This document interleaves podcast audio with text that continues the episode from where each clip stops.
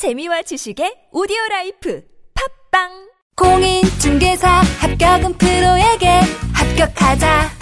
랜드 프로 부동산 투자 성공도 프로에게 배워보자. 랜드 프로 랜드 프로. 오우 부동산 교육 1위. 프로에게 배워라. 랜드 프로. LED 조명 개발하기도 어렵지만 많은 인증을 취득하시느라 그동안 힘드셨죠? 어떤 인증을 먼저 받아야 할지 선택하기도 어려우셨죠? LED 제품 인증 원스톱 지원센터가 개설되었습니다. 원스톱 지원센터에서는 인증 절차, 비용, 소요기간에 대한 정보와 인증 취득 전체 과정에 대한 근접 지원 서비스를 제공합니다. 이제 LED 조명 제품 인증을 준비하고 계시다면 LED 제품 인증 원스톱 지원센터로 전화주세요. 032-670-3866 이 캠페인은 산업통상자원부와 국가기술표준원이 함께합니다. 아이비 커큐민 285 강황 카레 먹으면서 커큐민은 몰라? 부모님께 활력 충전. 커큐민 285 우리 부부 피로 충전. 커큐민 285 우리 아이 기력 충전. 커큐민 285 부모님께 활력 충전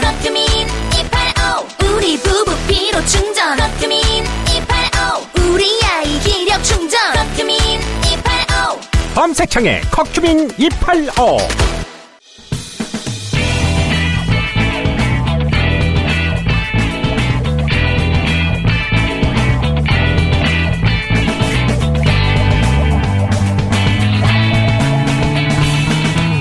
김어준의 뉴스 공장.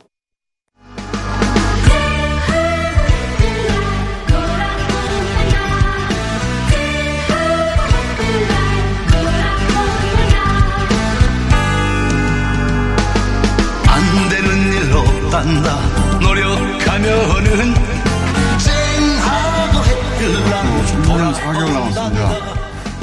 다음 총선까지 자 3년 4개월 기다려야 하는 분들입니다.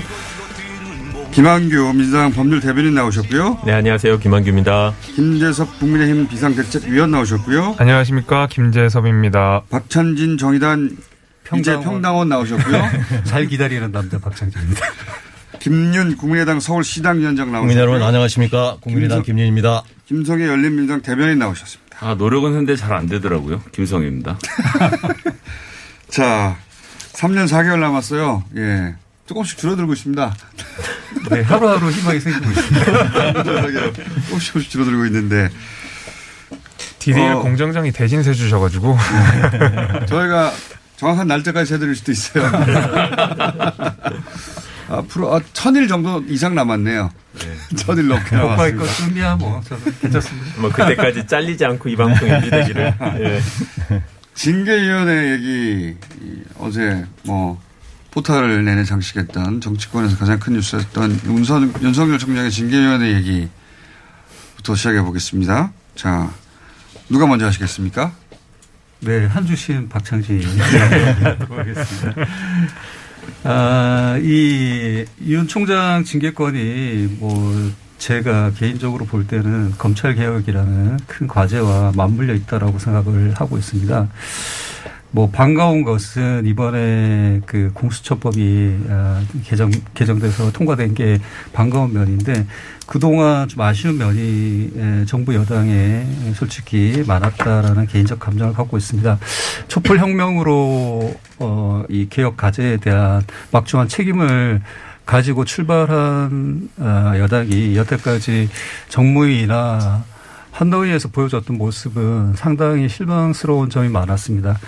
어, 하지만 어, 저희 이제 정의당 또한 고 노회찬 의원의 유지기도 했고 약자들을 위한 또 서민들을 위한 많은 노동자들을 위한 이 검찰의 공정한 수사라든지 기소와 관련된 측면에서 에, 동의하는 바가 커서 이번 이제 당론으로도 저희가 이제 그 예, 찬성 의견을 표하고 에, 함께 했는데요.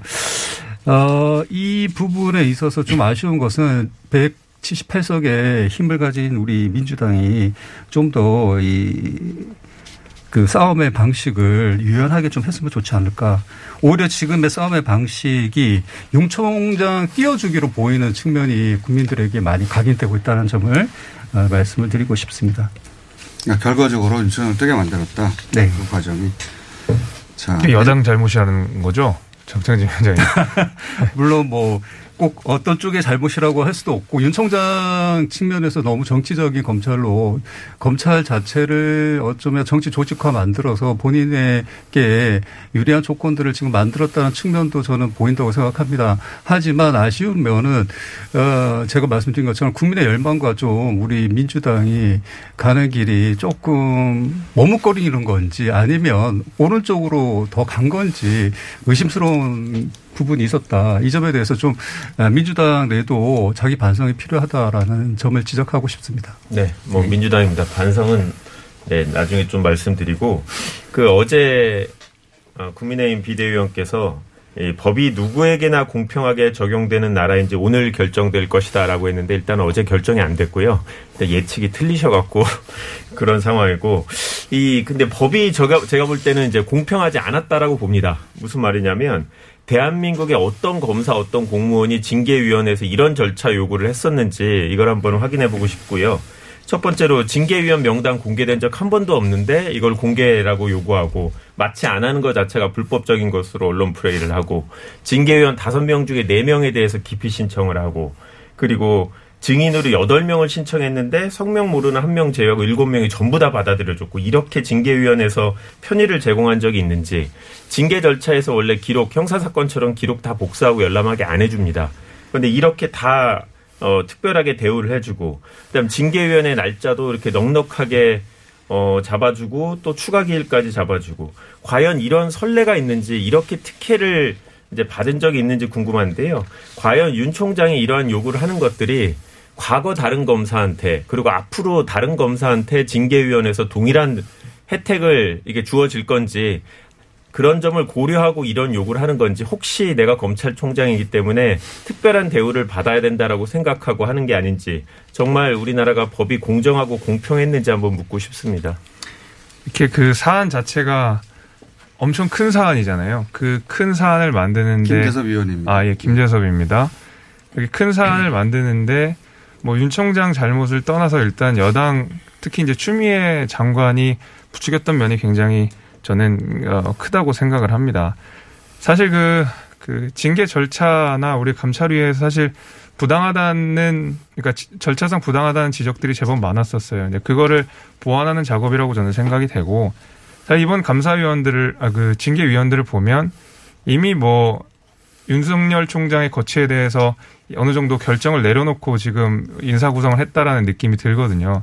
사실 그래서 윤석열 총장 입장에서는 거기에 대해서 응당 뭐 자신의 그 어떤 권리 보장을 위해 애쓰는 거라고 생각을 하고 일반적인 공무원이 아니라 말 그대로 우리 검찰 자체의 수장으로서 국가 어떤 권력의 그 균형을 맞춘 하나의 큰 축이잖아요. 그런 면에 있어서는 절차적으로 그다음에 또 시간이 좀 걸리고 하는 문제들은 충분히 고려돼야 되는 상황이다. 저는 그렇게 생각합니다. 자, 국민의당 김리입니다.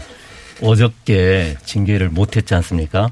이렇게 다른 각도에서 보면은 추미애 친일 쿠데타가 또 실패한 겁니다.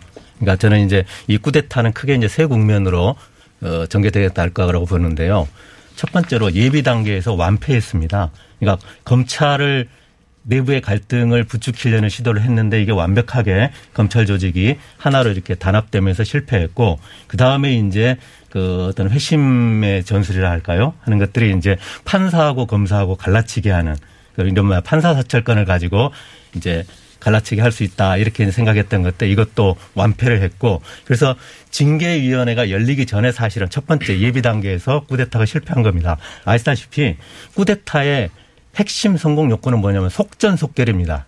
그 방에 끝내야지 니탈이 없는데 늦어진다라고 하는 것은 이미 이제 이것은 그 실패할 가능성이 객관적으로. 아니, 자, 아니, 그다음에 이제 징계 단계에 들어왔는데 예, 잠깐만 이제 위원장님 한 말씀 끝내고 하라니까요. 저기 징계 단계 표현은 앞으로 좀 안 쓰셨으면 좋을 것 같아요. 그건 이제 저의 네. 의견이고 많은 네. 국민들은 그렇게 생각합니다. 야, 자, 징계 단계 들어와서 그게 이제 오히려 갈라치기라는 표현이라고 저는 생각이 징계위원 들거든요. 징계위원회가 지금 중 이제 네 명이 있고 호남 사람이라고 욕했던 보수 언론이 하는 얘기가 쿠데타죠. 예, 하여튼 그건 좀 더 들어보시고요. 그래서 징계가 실패했는데 15일 날로 저는 됐지만 이게 결과에 대해서 저는 불, 그 예측 불가능성이 높아졌다. 그건 왜 그러냐면은 즉 두려운 겁니다. 진행되고 있다는 예, 예. 그러니까 징계위원들이 저는 상당히 두려울 거라고 생각합니다. 왜냐하면 이것은 이제 명백히 큰 역사적인 모멘텀에 이제 당사자로 서게 된 거고 여기서 까딱 공정하지 못하거나 정의롭지 얘기네요. 못한 판단을 하게 됐을 때 말씀이죠. 상당히 후환을 두려워하는.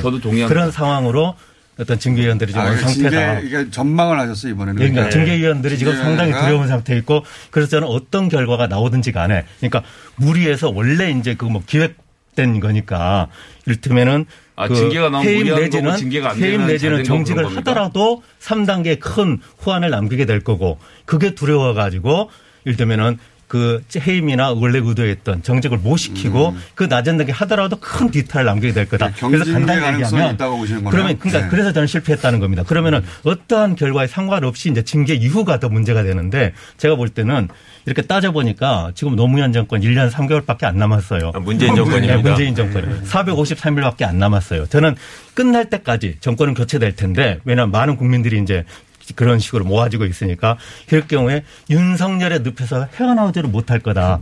저는 국민의힘이 그렇게 그렇겠죠. 예측합니다. 예. 잘 생각해 보세요. 예. 천- 천일 넘게 남은 김성애입니다. 아, 네.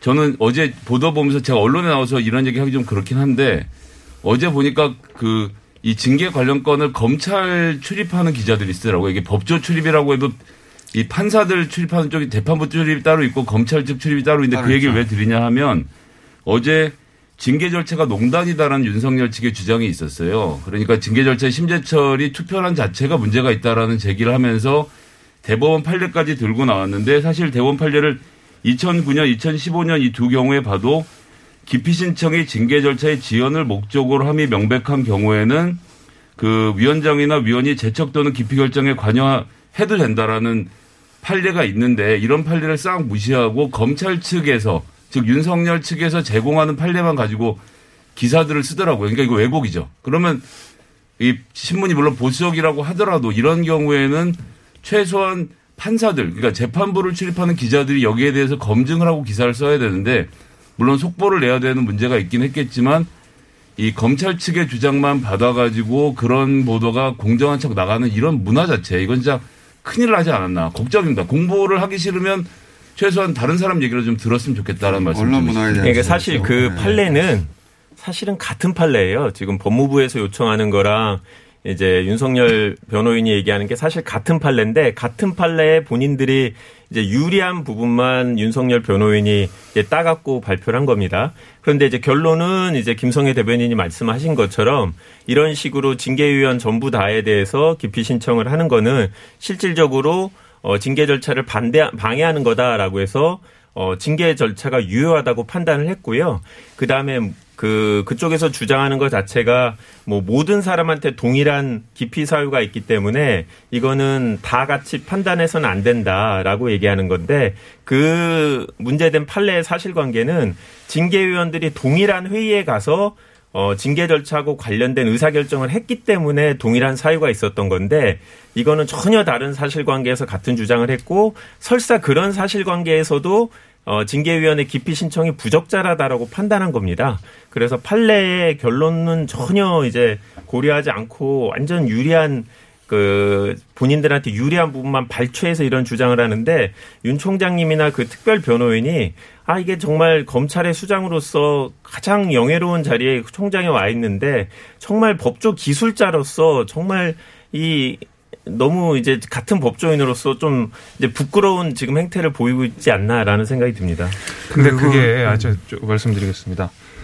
그 어떤. 김재섭입니다. 그 안에 이제 법리적으로 대법원 판결에 대한 그 해석 여부는 뭐 윤석열 측과 어, 징계위 측에서 조금 다른 것 같긴 한데 이제 해석 여부가.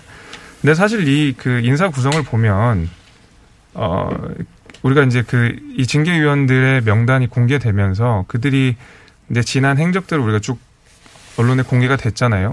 어쨌, 어쨌든 뭐 좋든 싫든 게 공개가 됐는데 이거는 어느 정도 너무 지나치게 좀 친여 인사라고 불릴 수 있는 사람들이라고 생각이 돼요. 아, 그럼 왜 정부 면에서 인사를 뽑습니까? 두 가지만 제가 그렇죠. 그게 국민의당 아니고 김예입니다. 예를 들면 지금 싶은데요. 정치적 중립성에 대해서 우리가 그 윤석열 총장의 검시적 중립성에 대해서 이 징계가 열리게 된 건데 사실은 그러면 정치적 중립성에 판단하는 사람이 있어서 지나치게 민주당 공천에 관여했거나 아니면 민, 민주당 에서 어떤 활동하셨던 분들, 아니, 윤석열에 대해서 개혁위원회 들어온 게 문제가 된다라고 하면 검찰 지놓고 개혁위원회를 하는 사람이 당연히 거기 가서 논의하는 게 맞지. 그거는 전 검찰 지나친 개혁이 아니라 윤석열. 자체에 대해서 비판적인 생각을 가진 사람들이 징계위에 들어갔다는 점을 말씀을 드리는 거고 검찰 민주당에서 활동을 하셨던 분들도 했기 때문에 정치적 중립성을. 판단해야 되는 분들이 이미 정치적 중립성을 가지고 있지 않기 때문에 그거에 대해서 문제 제기를 하는 것이고 네, 지금 하신 네. 말씀에 이제 허점이 있는 게 이, 이전에 정치적인 중립성이라는 뭐 공적인 인물로서의 역할뿐만이 아니라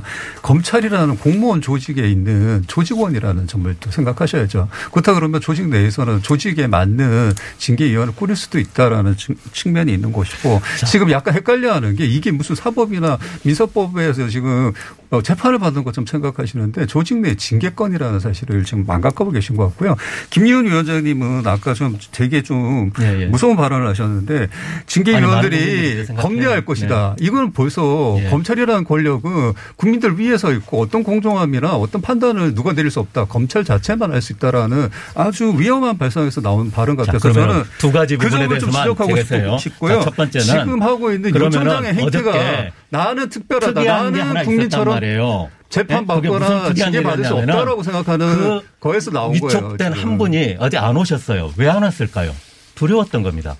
그렇게 피했어요. 이것이 저는 시사하는 바가 굉장히 의미 거죠. 있다는 거예요. 그리고 무엇보다도 중요한 게 단순히 이게 어떤 법리- 예. 법리 논쟁이나 어떤 정쟁의 건을 이미 넘어섰어요. 이 대목을 한번 잘 살펴보세요. 이미 이것은 현 정권의 부당성과 많은 국민들이 지금 지켜보고 있는 아니, 상황에서 벌어지고 있는 일이에요. 거예요, 그러면 제 이거 얘기가. 한번 김성희 대변인 한번 제 말씀에 한번 바로 대답을 해보세요.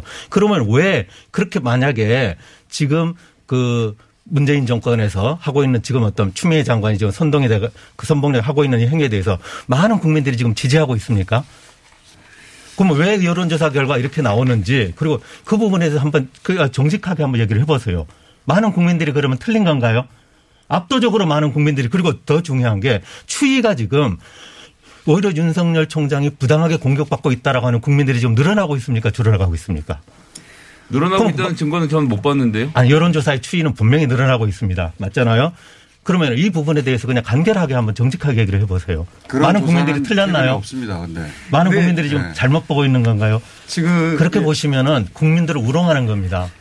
네, 국민은 그건 이미 지금 보면은 여의도판에 사전에 정치판이 아니에요. 것처럼 지금 대한민국의 근본이 흔들리고 있는 법치주의와 원칙이 자, 민주주의가 흔들리고 있는 부분들에 대한 자, 많은 국민들의 김 우려가 지금 예, 법치주의 여론에 반영되고 한 있는 말씀 거라 이 드리면 대목을 되는데, 놓치면은 예, 큰 김성애입니다. 착각을 일으킬 김성애인데 거라고 한 말씀만 좀. 드리면 예, 예. 법치주의라는 게 뭡니까? 법치주의 자꾸 법치주의 하는데 검찰이 얘기하는 법치주의는 내가 법을 칼 들고 있으니까 내 마음대로 아무나 찌르겠다는 법치주의고요. 원래 원래 정치학에서 얘기하는 법치주의는 만인이 법 앞에서 평등하다인데 지금 윤석열 총장이 다섯 명 중에 네 명이 짐의 마음에 들지 않으니 내치도록 해라 라고 한 이 태도. 살아있는 권력은 칠 수 있지만 나는 살아있는 권력이니까 건드리지 말아야 된다는 태도가 최근에 가장 잘 드러난 것이 김봉현 씨 사건 관련돼서 룸사롱에서 접대받았다는 검사 3명입니다. 이 사람들 3만 8천 원이 부족해서 두 명을 기소를 안 했는데 온 국민이 쳐다보고 있는 사건에 대해서도 이따위로 판단을 하는 게 검찰이에요. 자기 식구는 절대 다치지 않게 하겠다. 조금 전에 말씀하신 검찰이 잘 추미애 장관이 검찰 내부를 흩으려고 했지만 잘 단합됐다. 공무원 조직이 자기들끼리 단합을 해서 다른 조직에 저항을 하면 반정부 조직이 되는 겁니다. 그리고 뭐 이미 들어 김봉현 씨가 그 뒤에 또 진술했지만 여성 접대원 3명만 불러서 50만 원씩은 각각 검사 3명에게만 갔다고 진술을 했는데 그런 진술들이 무시된 거 아니에요? 만약 그 50만 원 실제로 그 검사들에게 진행됐다고 하면 1인당 116만 원을 받아 김영란법 위반인데 이런 거 아무도 안 따지잖아요. 다 어떻게 좋은데 어떻게 아니 그러니까 제다 좋은 문제가 아니라 대답해 보라니까 왜 법- 많은 이 국민들은 법치조, 김성애 대변인과 하는데 다른 생각들을 지금 하고 법치주의를 있는지 하는데 그 부분에 대해서 의견을 기본에 기본이 안 돼 있는 아니 어제 처벌을 어제 여기에서 할수 있냐는 거예요. 우상호 의원이 나와서 한 얘기인데 어 만약에 이제 국민의힘이나 국민의당을 해체할까요 라고 물어봤을 때 70% 이상이 동의한 시점이 있었습니다. 해체하셨습니까? 안 했잖아요. 법치주의라는 건 이런 거죠. 검사 징계법에 따라서 법에 따라서 징계위원을 구성해서 그 징계위원들이 원래 신분이 공개되지 않고 본인들이 압박을 느끼지 않은 상태에서 징계 심의를 해서 실제로 징계 대상자가 혐의가 있는지 여부인지 판단하기만 하면 되는 겁니다. 그게 법치주고의 법대로 하면 되는 건데 왜 여기에 대해서 호남 출신이 4명이냐고 얘기하고 왜 여기에 대해서 중징계가 나오기 어렵다라고 그렇게 압박을 하고 그게 이제 법치주의를 훼손하는 거라고 생각하는 거고요. 나는 모든 뭐 사안에 대해서 민주주의. 모든 사안에 뭐 대해서 여론을 갖고 판단하게 되면 법치주의 그 침소 못합니다. 국- 국민이. 불편해한다고 일시적으로 불편해한다고 징계 사유가 있는데도 징계 청구하지 않는 거 그거 자체가 법치주의 위반하는 거고 그 특별한 사정이 발생하지 않았는데 징계 청구를 취하하는 거 이것도 법치주의에 네, 반하는 뭐 겁니다. 한마디만 진정한 법치주의가 네, 진정한 국민의- 민주주의가 뭔지에 대해서 한번 생각해 봐야 되는 그래서 거예요. 김한길 회장님 내가 좀 미안한 말씀이지만 그 상당히 많은 국민들과 지금 맞서는 아, 저- 저도 말씀 좀건 드리겠습니다. 본인이 네. 좀 생각을 해보셔요. 네. 오늘 분량을 챙겨야 되니까 말씀 좀 드리겠습니다. 끝나갑니다 이제. 제 마무리 발언으로 해주세요. 사실 저, 네. 저 아까 말씀드렸지만 정치적 중립성을 심판하는 과정에서 이미 정치적 중립성이 없는 분들이 정치적 중립성을 판단한다는 것이 부당하다는 점을 말씀드렸고 호남이나 이런 부분에 대해서는 전혀 언급드린 바가 없었습니다. 또 없는 얘기를 그리고 하면 되겠어요. 아 그리고 저는 경징계 나올 거라고 생각하지 않습니다. 중징계 나올 거라고 생각하고요. 그 윤석열 총장의 거치가 이제 중징계가 나옴에 따라서 결정될 것 같은데 본인은 어쨌든 간에 이 결과에 대해서 중징계가 나왔을 때 어, 납득하기 어려울 겁니다. 그러면 사실 더 큰 힘이 필요하다는 생각을 갖게 될 거고 정치를 할 가능성이 네. 자연스럽게 저는 정치를 할 가능성이 높다고 보입니다. 근데 어떤 행보를 이어갈지 모르겠는데 그리고 아까 징계위 이 관련돼서 말씀을 하셨는데 마무리로 징- 해주세요. 시간이 너무 짧- 예, 징계위에서 지금 우리가 어, 감찰을 받게 된 여섯 가지 사유 중에서 다섯 개는 어디 갔는지 모르겠고 지금 결국에는 판사 사찰 하나 남아서 그것이 이제 직접적인 원인이 됐는데 그 판사 사찰이라고 하는 것이 우리가 법조인 대관이라는 데서 그 뭐 정보를 좀 가져와서 썼다 하더라고요. 그 법조인 대관 이미 인사혁신처에서 쓰는 돈 내고 쓰는 겁니다. 그래서 그것만 가지고 어 윤석열 징계에 거기 중요한 일어난 게 나온다고요?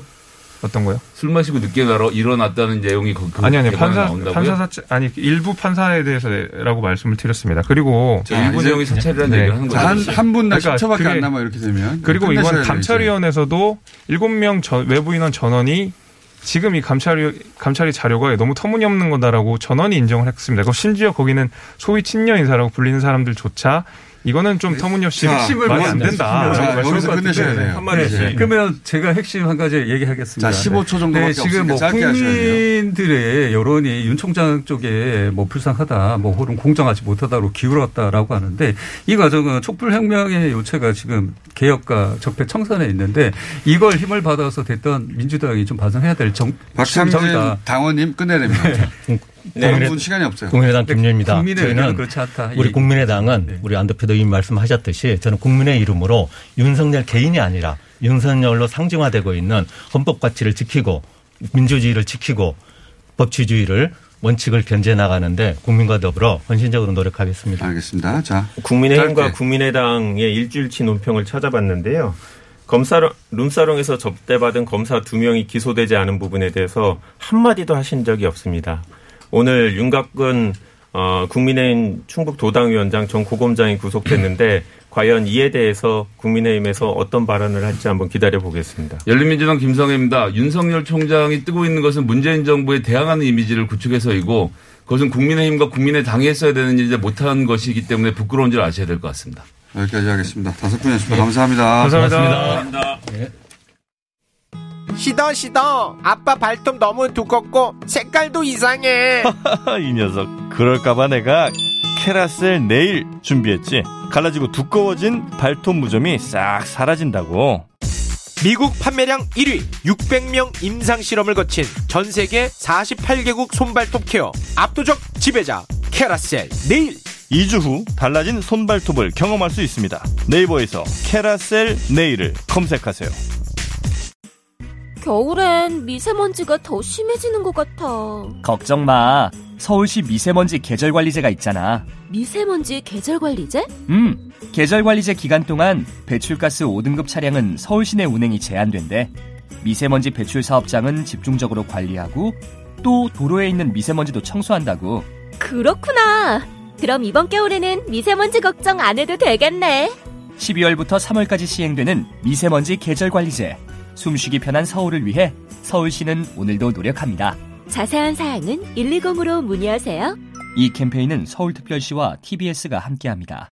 요즘에 장원 오빠 멋있어 보이더라. 옆에 가면 좋은 향이 나는데 너무 끌려. 그치 그치. 내가 좋아하는 명품 향수 쓰는 것 같더라고. 역시 남자는 향기가 중요해.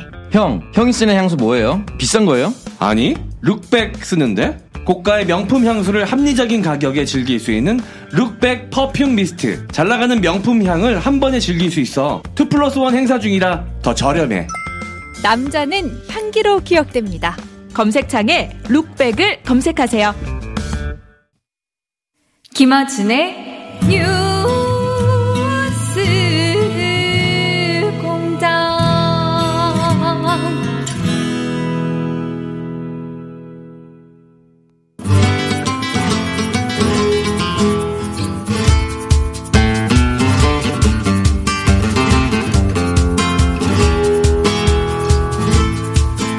금요음악회, 예, 금요 음악회를 통해서, 통해서 많은 스타들이 배출됐습니다. 예. 맞죠. 숨어 있는 스타분들 출했는데 이분들은 이미 어 스타 이미 유명한데 왜 예, 나오셨는지. 이미 스타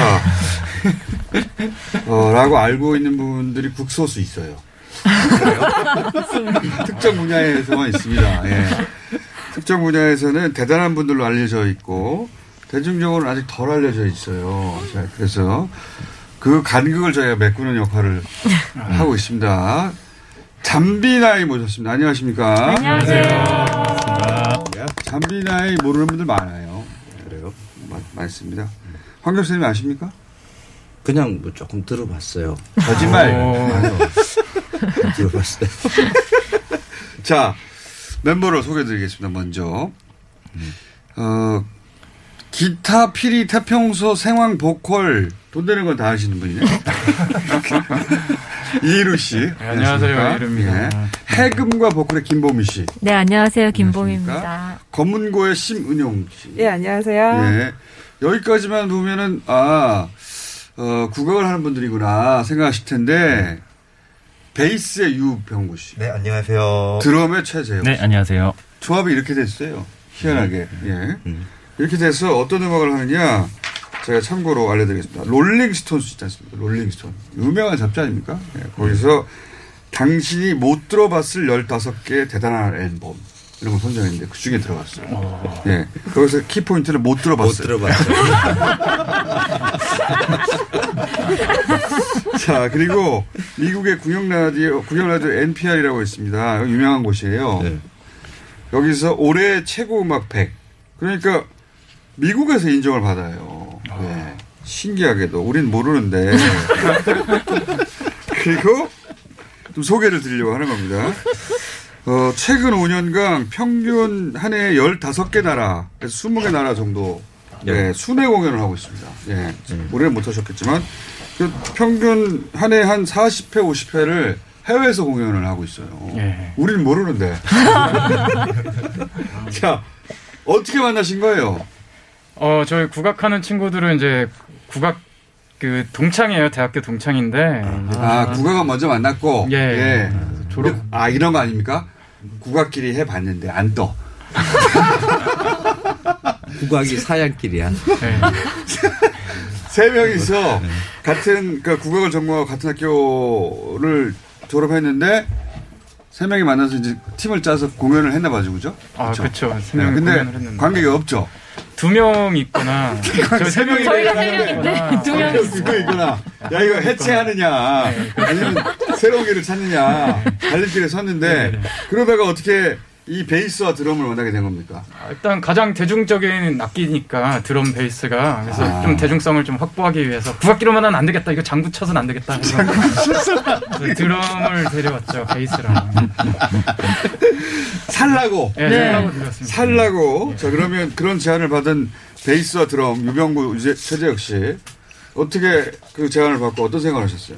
사실은 잠비나이는 국악계뿐만이 아니라 그냥 일반 대중 그러니까 뭐 홍대 indie scene으로 대표되는 그 밴드 scene에서도 사실은 굉장히 유명했었어요. 그래서 아니, 그러니까 이 드럼과 베이스의 결합 없이도 네네네, 존재는 이미 indie scene에 유명했었고, 네. 일반 관객은 모르고 전문가들 사이에서 야 실력 있다. 네, 굉장히 매니아층이 탄탄한 탄탄한데 두 명 옵니까?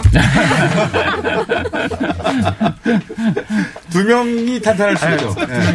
탄탄한 두 분. 탄탄한 두 탄탄한 두 명이 분. 아 그래서 제안을 받았을 때 아 이 정도 실력자들이라면 우리도 새로운 걸 뭔가 만들 수 있겠다. 네네. 근데 외국에서 어떻게 터진 거예요? 외국에서 처음이 시작이 어떻게 된 거예요? 어, 저희가 일집 내고 뮤직비디오를 만들었는데 그거를 보고 유럽의 그 에이전시에서 연락이 왔어요. 그래서 아하. 이제 한번 어. 투어를 다녀보면 어떻겠냐. 아 유튜브에 그냥 예. 일찍 올렸을 뿐인데 네네네. 어 신기한 애들이 있구나 하고 예, 그 연락이 왔었어요. 유럽에는 이제 음악 페스티벌이 많으니까 네네네. 어, 기획자들이 어, 이 친구도 한번 불러보자. 예. 그래서 한번 갔어요. 어디를 처음 갔습니까?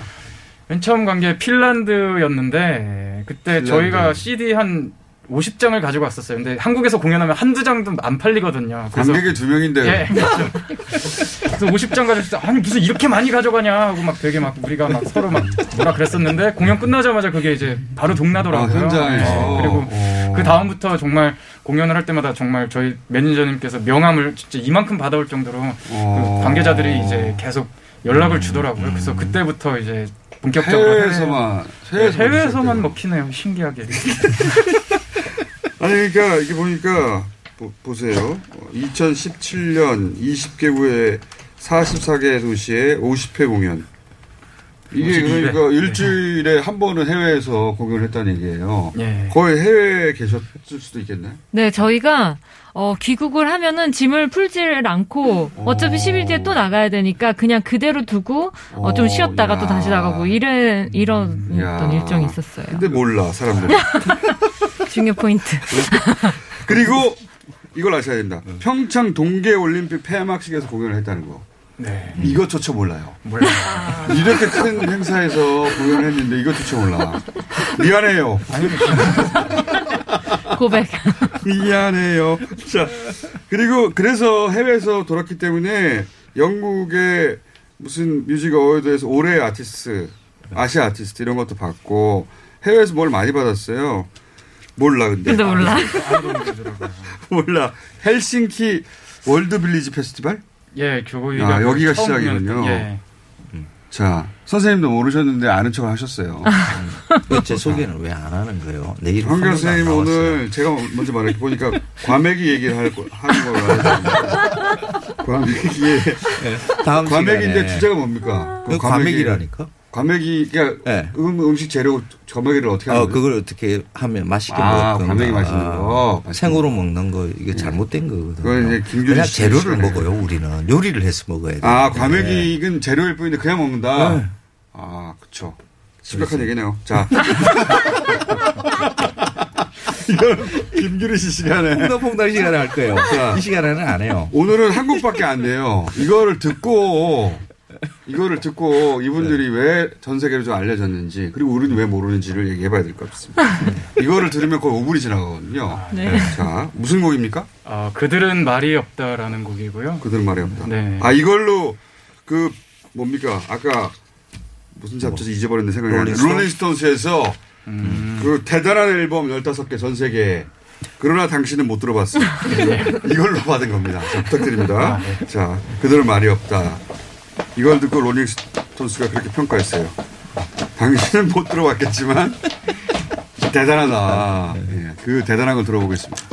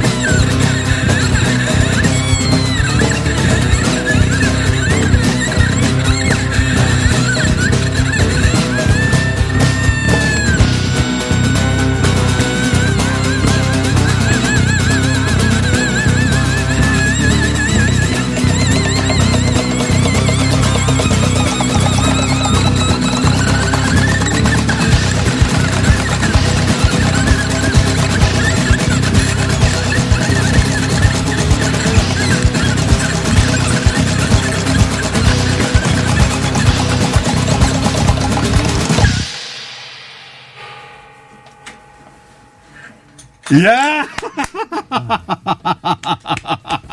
아, 아, 내가 야. 듣다가 계속 웃음이 나왔어요. 왜? 이게 뭐야? 이게, 이게 문자도 너무 웃기고, 너무 우리 애기가 울고 있어요. 너무 무서워요. 아니면 내 수영은 아니네요. 수출용이네요.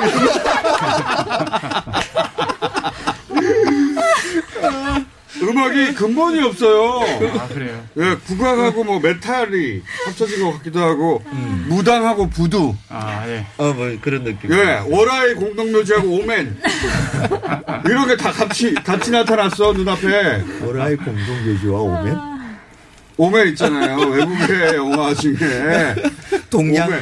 동양의 계기 영화와 세. 서양, 서양의 영화하고, 그냥, 서, 그 동양의 주술하고, 서양의 주술, 그리고 뭐, 국악과 락, 메탈, 이런 게 짬뽕이 돼서 근본이 없어요. 어떻게 하다 이런 게 나왔나? 아, 야. 이게, 예. 2014년에 세월호 사건이 있었잖아요. 그때 예. 많은 뮤지션들이 슬픔을 노래하고 아. 위로를 표현하고 하는데 저희는 그걸 보고 굉장히 열이 받았거든요. 그래서 아. 거기에서 그들은 아직도 말이 없다. 진실에 관해서 말이 없다고 아. 음. 얘기하고 굉장히 화를 표출하고 그리고 사실 저희가 무당같이 돼서 무당에서 억울한 사람의 아, 뭐 그게- 망자의 한을 풀어주잖아요. 아, 그런 그게 식으로 있군요. 그 안에 진짜 담겨 있군요. 예, 그런 네. 식으로 곡을 만들어 봤어요. 아, 원어, 원어를 달래는 예. 그런 의미가 담겨 있군요. 그러면서 이 음악을 듣고 이런, 어, 생각이 떠올랐다고 문자를 한 분이 보냈어요. 귀신 신하라 까먹으면서. 이렇게. 정확한 표현이었어. 제가 느낀 것도 비슷한, 맞는 거였네. 맞아요. 예. 무당과 부두, 예. 그리고 월화의 공동묘지와 오멘. 해외에서도 이런 음악을 듣고 비슷한 반응이 있지 않습니까? 어떻게 아, 반응해요? 해외에서? 일단 공연 전에 멘트를 해요. 이런 사건으로 인해서 이런 아. 표현이랑 그러면은 굉장히 조용해져요. 굉장히 사람들이 떠들다가도 그 맞아. 죽은 앞에 면 굉장히 숙연해지고 네. 그리고 그런 얘기를 해줘서 고맙다고 오는 팬들도 굉장히 많고 어, 그러니까 음악의 배경을 이해하고 들으면 더 이해가 우리가 이걸 알고 들었으면 더 이해했을 텐데 저는 듣는 내내 웃었거든요. 이게 뭐야? 이 사람들 어디서 왔어? 어디다가 나타난 거야? 어디로 가고 있나 이들은? 그런데 동시에 아 이거 뭔가 세련됐다.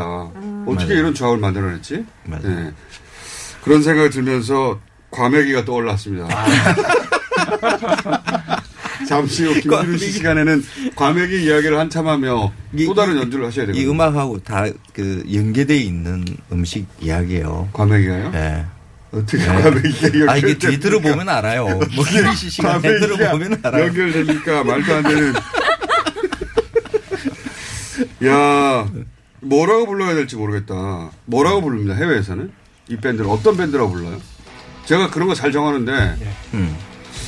근본이 없는 밴드.